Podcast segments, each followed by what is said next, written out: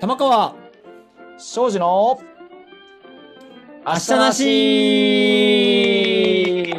パフパフパフどんどんどんパはいよろフパフ、しくお願いします。よろしくお願いいたします。えーこの番組は家電好きのたまちゃんとランニングコーチの高岡がゼロベースな視点でランナーの足について語る番組です。よろしくお願いいたします。はいよろしくお願いします、さあ、それでははい今日も早速ですね、たまちゃんの、お家電コーナーからいきたいと思います。えー今日はどんな家電を買わされるんでしょうか？たまちゃんよろしくお願いいたします。はい、えー、これはあの収録時まだ未発売のものなんですけれどもはい。えっ、とソニーから出ているあソニーからこれから出るイヤホン、はい。リンクバッツのご紹介です。これね、さっきちょっとだけたまちゃんに教えていただいたんですが、はいもうちょっと高岡ダメでございます。これは。はいもう興味津々ですね これはダメなやつですね。これ買いたい。もう今すぐ買いたい。あえっ、と紹介してよろしいですか？お願いいたします。はい、えっ、と、ソニーから出る、あの、フルワイヤレスイヤホンですね。ケーブルのないイヤホンでして、はい。えっ、と、まあ、以前、ちょっと明日の足でも、あの、定義したアクティブイヤホン。アクティブイヤホンですね。はい。はい、あの、外の音も聞けるイヤホンでして、はい。えっ、と、ちょうど耳の穴の、に、あの、当て込む部分にですね、はい。えーイヤホン側にも穴が開いてるっていうはいはいはいはいはいものはい。なんですけれども、はい。これ、すごくコンパクトなんですよ。うんあの見た感じフルワイヤレスのイねヤ。ホンうんうん。耳に入れると大体耳から飛び出すんですよね。はいはいはい耳栓つけてるみたいに。はいはいはいはい。ですけど、これはもう耳のあの溝の中に収まってしまうくらいコンパクトはいなんですよ。はいはい。はい。で、えーまあ、外の音も取り入れ取り込められて、で、何よりすごいのが、うん。あの、イヤホンのドライバはい。ー、まあ、スピーカーでいうところのコーンっていうと分かりますかね？はいはいはいはい。まさにその振動する部分。はいはい。そこが新開発なんですよ。へえ。はい。普通のイヤホンって、そのイヤホンの中にそうんのドライバーっていうのが入ってるんですけれども、はい。えーソニーはそのドライバーも結構開発、開発というか発明しているうん。メーカーなんですよ。はいはいはい。はい。一般的なのがもうダイナミックドライバーって言って、そのスピーカーをそのまんまちっちゃくしたようなものが中に入っていて、はい。耳のあのイヤホンの中でそのドライバーがこう振動するタイプ。はこれが一般的なものです。あ。はいはいはい。その他にそれをよりコンパクトにしたダイナミックドライバー。あ、はい違う。ダイナミックドライバー。違う違う違う違う。えっ、と、バランスドアーマーチュアっていうタイプのドライバーもあるんですよ。おお、なんかかっちょいいっすね。かっちょいいですよね。それがもう、すごくコンパクトにできたんですよ。イヤホンはい小さくできたんです。うんうんうん。で、えっ、と、高いものはそのバランスドアーマーチュアが4つ入っていて、はい。それぞれ低音、中音とこう、音を出すはいはいはい。役割を変えて3つ入れてあるとか、そういうのがソニー過去の発明であったんですけど、はいはい。今回もそのドライバーを、このリンクバッツ用に開発してるんですよ。ああ、もうこれはじゃあもう新たに開発した何かこう新しいシステムがもうはい使われているということなんですね。使われていますね。まあ、今までもソニーからはその僕も使ってるエクスペリアデュオっていうイヤホンがあったんですけれど、はいはいはい。はい、それはそのイヤホンのおなんだろう大きい部分にそのドライバーを組み込んで、うんなんかパイプを通して耳の穴の近くでそのパイプから出てきた音を聞かせるっていうタイプだったんですけどはいはい。もうこれはもう耳の穴の真上のところで穴の開いたドライバーで音を鳴ってるっていう、うん。そうう。いうものなんですねいやこれ、ね、だからどんな音になってるのか全く想像がつかないです、ねそうですね。はいいや僕ですねたまちゃんあのアンビーっていうあのイヤーカフ型の,、あの耳につけるああのイヤホンイヤホンっていうか、そのイヤリングみたいなやつリングはいを使ってるんですね。はい。まあ、まあこれもですねかなり秀逸で僕はすごく愛用してるんですけれども、はい。これを見るとですね、そこソニーの、えーはいこれを見るとですね、はい。これ、ねもしかしてはい。音もめっちゃいいんじゃねえかって。うん。思僕、ったりもそんな感じしますね。うん。いやこれねもちろんそのもう、あのこのアンビではそこまでね、まあ、その音の良さ音質とか音質とかは、はい。まあそこまで求めてないと。うんあの例えばその音声音声メディアとかあるじゃないですか、まあ、あのこのポッドキャストもそうですし、えーはい Voicy とかいろんなその音声メディアありますけれども、まあ、それを聞く分には別に全然問題なかったりするんですよ。そうですね。うん、で、まあ、音楽聴くにもね、まあ、そこまでこう走ってる時にその音質とかにははい。こだわってない感じだったんですが、うん。まあ、とはいえ とはいえ、音質いいに越したことはないっすよね。そうですね。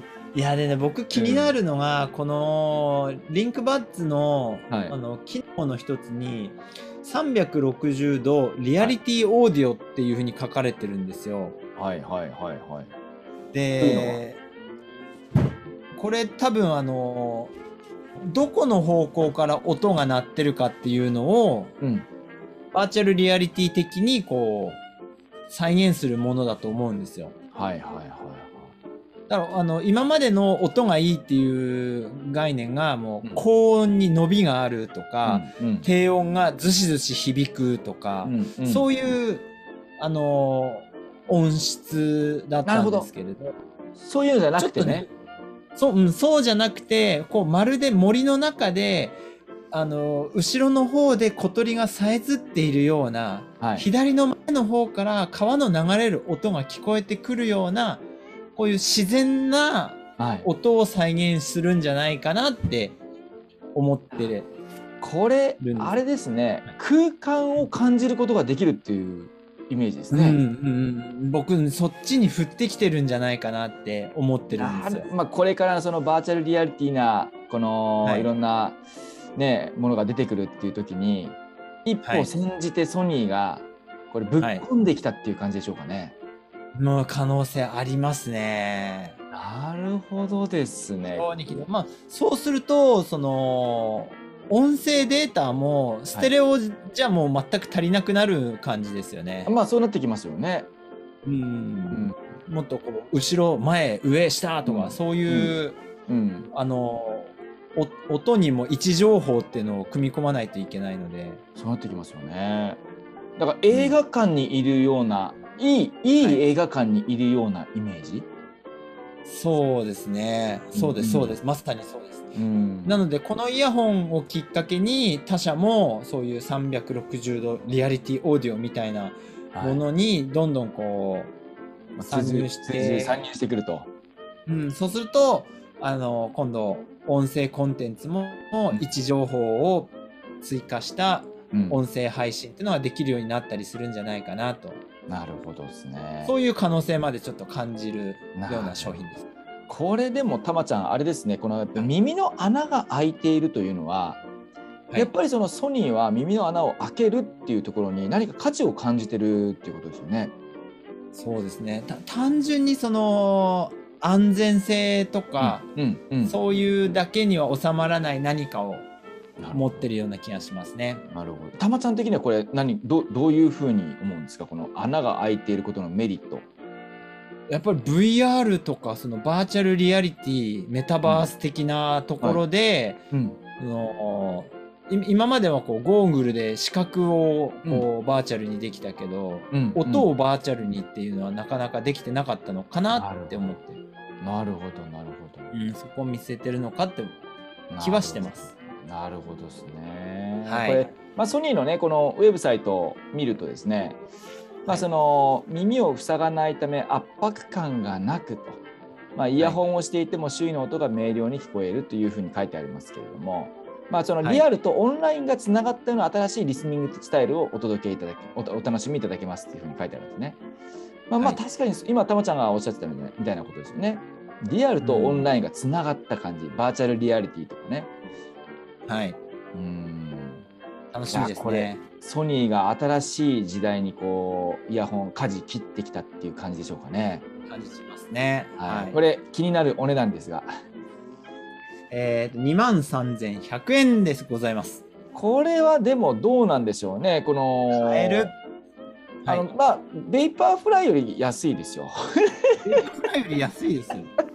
ベイパーフライより安いですし、あのベイパーフライほど寿命短くないですか？大丈夫ですそうですねこう比べるのがね、はい、あのまあ、またちょっとねグな感じはしますけれどもねはいまあ、はいあのこれがちなみにまだね、えー、今日収録がですね2月22日になってますが、えー、販売日発売日があいつになってます、はい、これがですね発売日が、えーと、2月25日です。ということはこれ、えっと、放これ配信日が2月26日ですからあで昨日発売ですね昨日発売しているということですね。急げ急げ急げ 急がないと。もうソニーファンなんかはね、もう絶対買わなきゃいけないやつですね、これはね。そうですね。うん。あとのソニーの製品ってあの一番最初初期ロットにしかついてない機能あったりすることありますから。うん、あそこからなんかこういらんから省こうみたいな感じになってきたりとかするんですか？いやいや性能が良すぎてあの問題が起きてそれをこう排除するっていうのが結構あるんですよ。なるほど。あの昔のプレイステーションなんかも、はいはい、その過去のプレステゲームも遊べますっていう機能がついてたんですけど、うんうんうん、なんか問題があったらしいんですよ。海賊版かなんか分かんないですけど、はい、次のロットからはその過去のあのプレステのゲームソフト遊べなくなったり。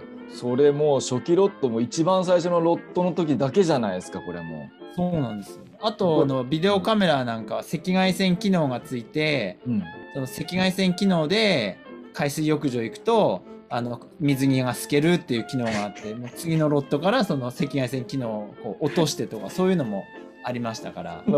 それ初期ロット出す前に何かしらこうフィルターはかかかからなかったんでしょうかっていうところはありますけどね。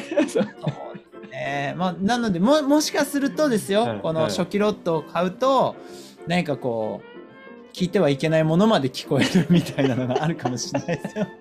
そうですね。はい、だからその辺の機能もですね、はい、まあ、初期ロットじゃないとあちょっとね、はい、えー、享受できないということもありますのでこれも今すぐ進め、あのヨドバシカメラという感じでしょうかこれはねどこにでもあるんでしょうかねこれね。どうですかねわかんないですね。まあそんなこんなでもうちょっと10分はい。もうこれねちょっとねもう。このイヤホンの話をしだすとねもう絶対長くなるってもう事前に話をしていたのに長くなってますね。関わらず そうですね。まあぜひぜひですね、あのちょっとあの、はい、ウェブサイトまた載っけておきますので、えこちらチェックしていただければと思います。はい、よろしくお願いします。はい、さあ、それではたまちゃん、今日の本題に入っていきましょう。はい、今日はですね、えー、2月、はい、えー、この厚底シューズというテーマでねお話ししてきました。過去2回ですね、えーはい、先々週は厚底シューズのネガティブなことについてお話ししました、うん、そして先週、はい、えー、厚底シューズのいいところについてもうね完全に手のひらを返して、えー、いいところについてねお話ししてきましたが、はい、えー、今回最終回になります、えーさはい、えー、明日の足が最終回じゃないですよ明日の足が最終回。厚底、はい、厚底シリーズが最終回です。厚底シューズのシリーズが最終回になるということですね。まあ、今回は、えーまあ、ゼロベース的な、この、ね、ゼロベースな視点で、厚底シューズと薄底シューズ、はい、ね、これ、ちょっとこう、いいとこ取りで、はいえー、付き合っていきませんかっていう話をね、していきたいなと思います。そうですね。はい、はいいやこれね、まあ、厚底シューズのいいところ、ここまでお話ししてきましたけれども、はい。うんまあ、厚底シューズだけだとやっぱりこうねいろんな不具合もありますよねたまちゃん。そうですね、かといってこうベアフットシューズだけだと、うん、またそれもあのタイムに寄与しないっていうところも出て出てくまあ高岡さんは前にこんなこと言うのはあれですけど。いやいやいやいや。いや高岡さん裸足の方早いですからね、はい、フルマラソン裸足の方が早いってまあ僕みたいなのはね、まあ、あの本当にまあ変態ですから。はい。特殊な特殊な人間ですから。うん、でもやっぱりあの最新機能も使いこなした方が楽しいのは間違いないんじゃないかなって気はしてますね。うん、そうですね。うん、そうそれをそのどういうふうに履き分けたらいいのかっていうのは、うん、わかんなかなか分かんないと思うんですよね。これがね。うん、まあ、これはもちろんその個人差も大きくありますから、うん、じゃあもう高岡さんがこうだからみんなこうなのかとか、うん、僕がそあの違うからじゃあみんなもそうなのかっていうわけじゃないのでもちろん。そこはこう使う方がうまくこう両方の特性を見てまた自分の体と、えー、こう会話をして決めていかなきゃいけないところだとは思うんですけれども。そうですね。どういうふうに使っていけばいいのかなっていうこう、うん、情報参考情報を提供できれば、そうですね、面白い。今日今日お話できればというところですね。そうですね、うん、でやっぱりそのまあ、厚底シューズを使うメリットはもうこの間もお話ししましたけれどももう単純に速く走れるですよね。はい、そうですね体の動きがもうより大きくダイナミックになるっていうところですよね。ですよね。ただしやっぱりその走っててまあ僕なんかはそうですけどやっぱりその、走ってて気持ちいい感じがないというかタイムは出るんだけれども、やっぱりその、はい、なんかふわふわして気持ち悪いとかするし、でやっぱり普段からつま先部分が広いシューズを履いてますからあのビボベアフットとか、はい、あのまあアルトラとか、まあ、旅とか、はい、はだ裸足とか。そういう感じでやってるとですね、ものすごくやっぱり前足部が窮屈に感じるわけですよね。うん。はい。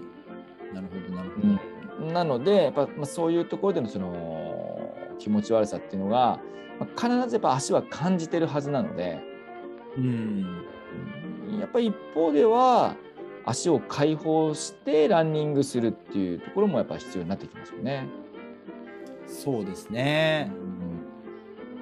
うん、まあこの体の動きがこうよりダイナミックになるっていうところを考えるとそのスピード練習、うん、ポイント練習で厚底を使うっていうのは、まあ、より効果が出せるのかなっていうふうにも感じたりはするんですけれども。そうですね。これはもうほらねあのー、厚底シューズってどうしても決められたマイレージがあったりとか、うん、それ以上使うとそのミッドソールがへたりますよみたいなところがあるので、はい、なんか練習で使うのってちょっともったいない感じはしますけどね。ますけどね。そうですね。うん、とはいえとはいえやっぱりその動きが大きくなる、はいっていうのはやっぱすごくメリットだと思うんですよね。うん、なので使わない、ねタイム。もその分出れば精神的にもプラスになりますね。自信になりますよね。うん、うん、ですね。まあただですね。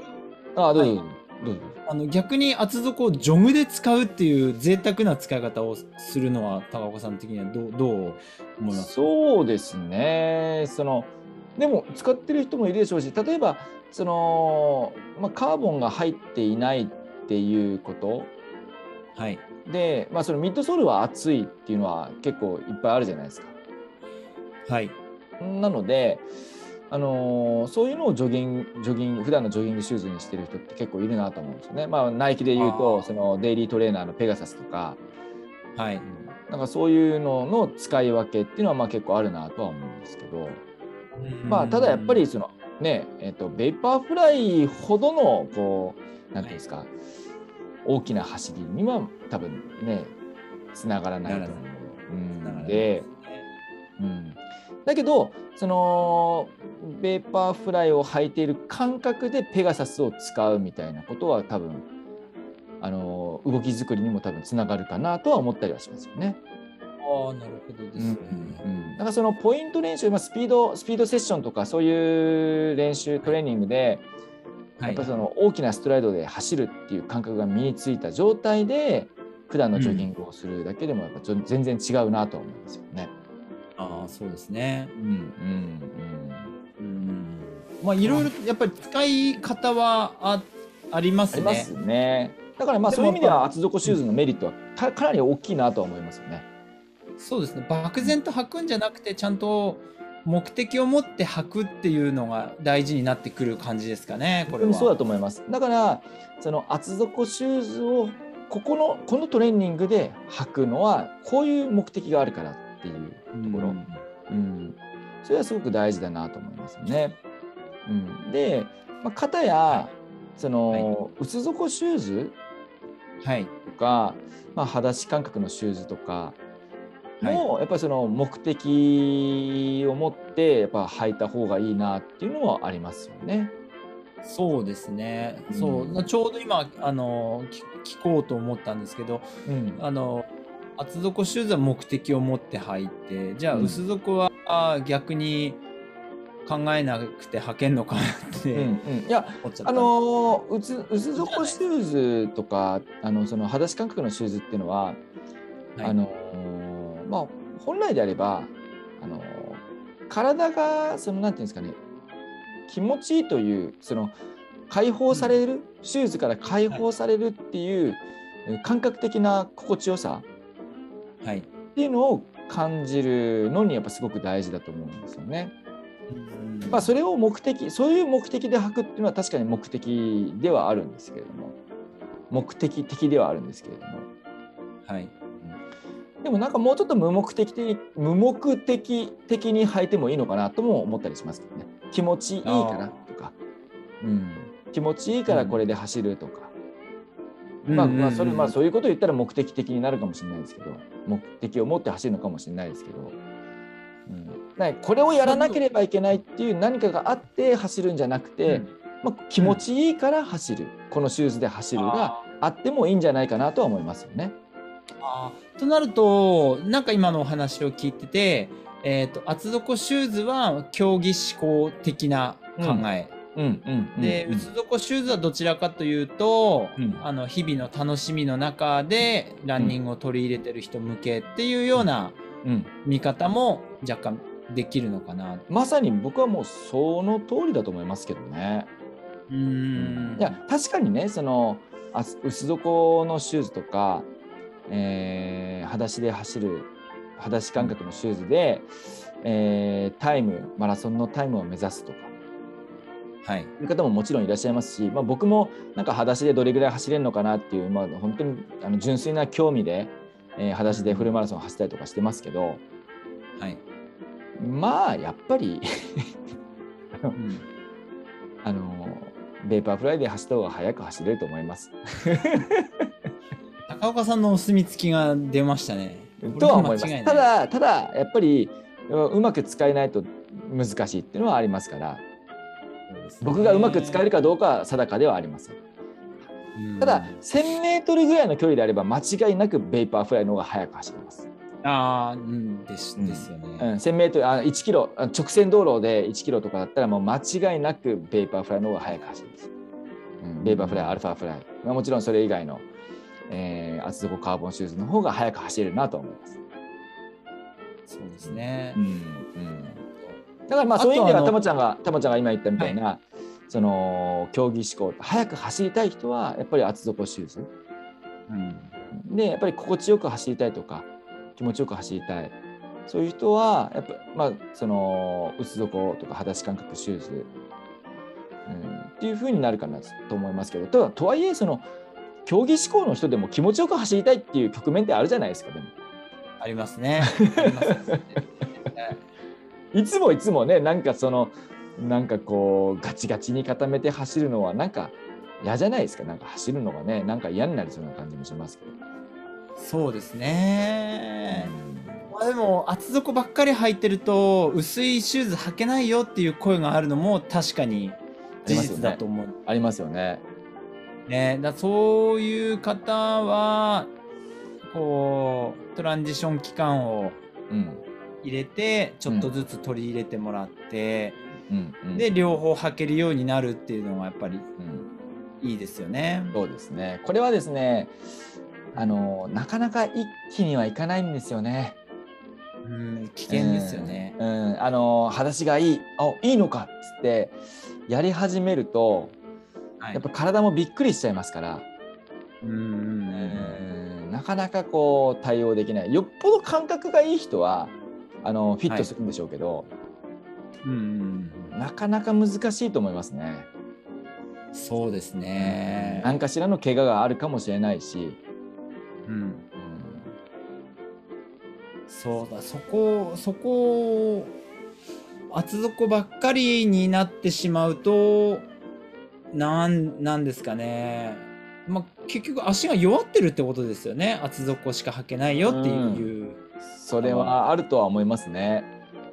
ね、うん、それは、なんでしょう、その、確かに厚底シューズっていうのはすごい最先端のテクノロジーでできた靴ですけれど、うん、まあ、正直人間の足のこの何百万年かけて出来上がって今の形っていうのはもうそこそこここ数年数十年の間にできたテクノロジーなんか比較にならないくらいのうん、あの可能性を満ちているの満ちたものなので、うんうん、その足を使わないっていうのはすごくもったいない感じがしますね。めちゃくちゃもったいないと思いますよね。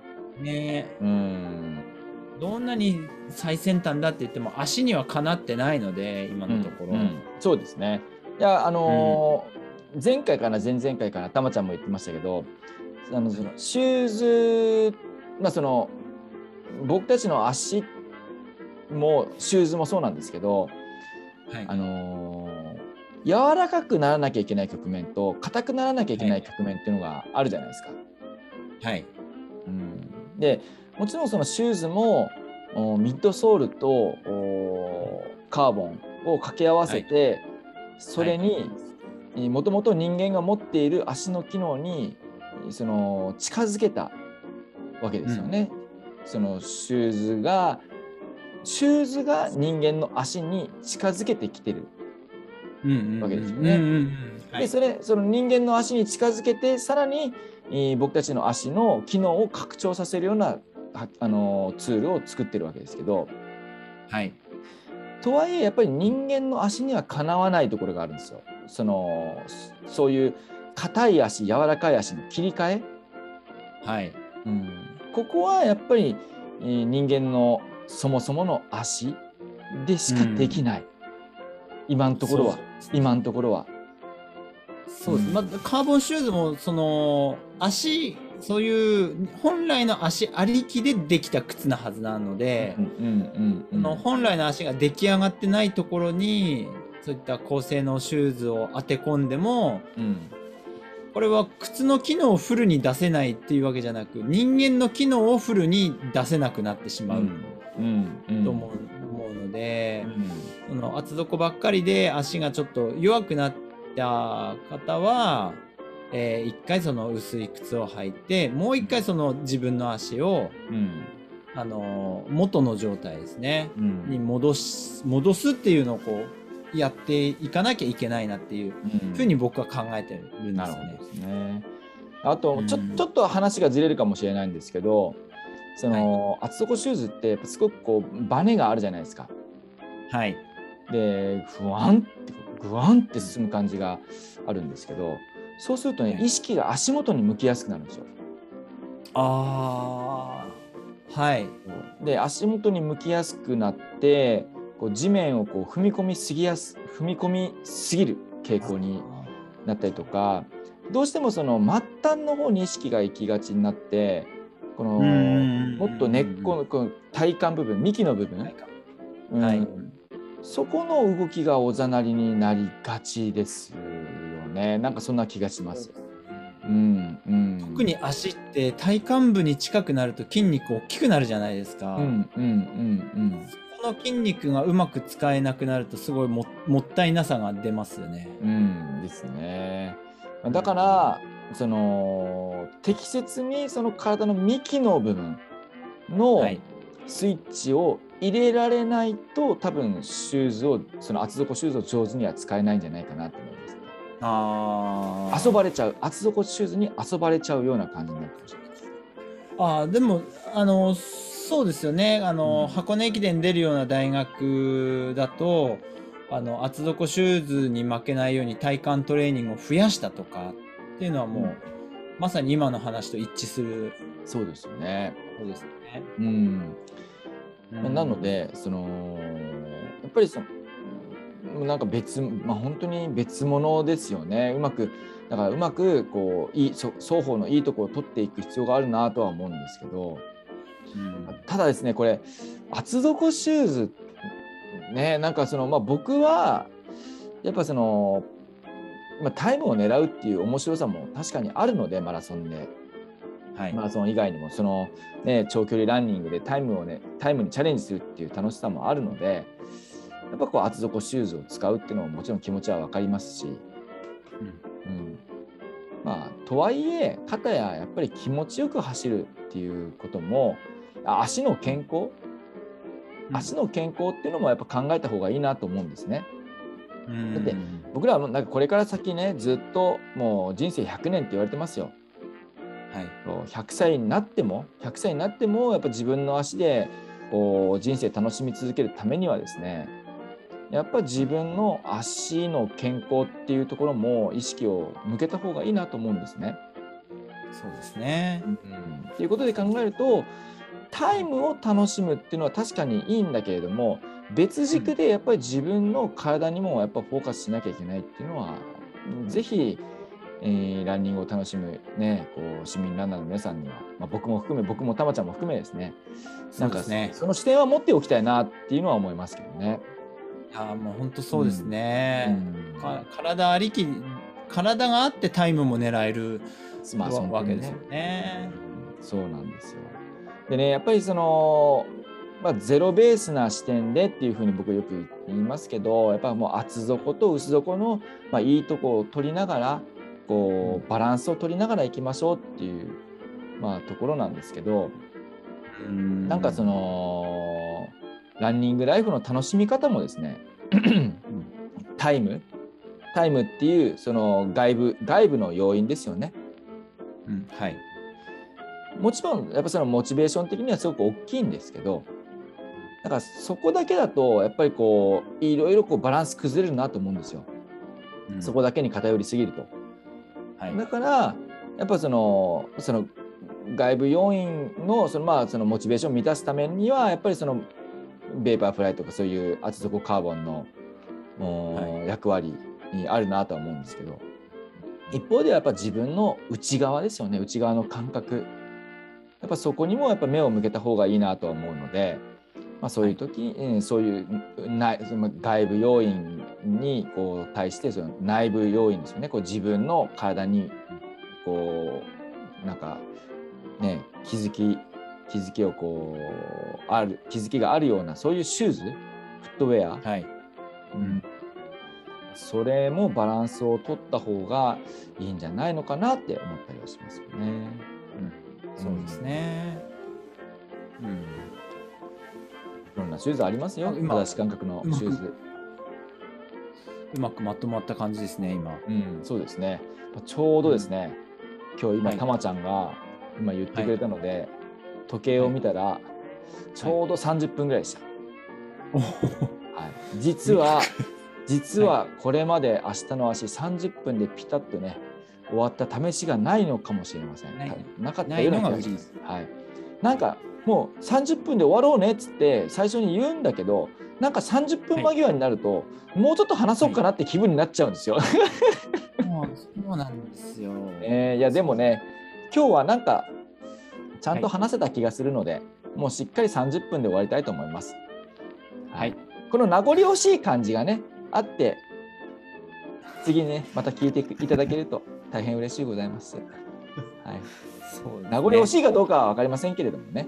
はい。わからないですけれども、はい。まあそんな感じですね。はい、リスナーの皆さん、今日も最後までお付き合いいただきましてありがとうございました。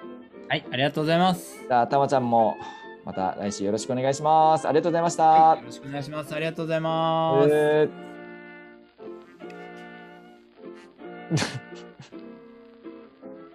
止まってない。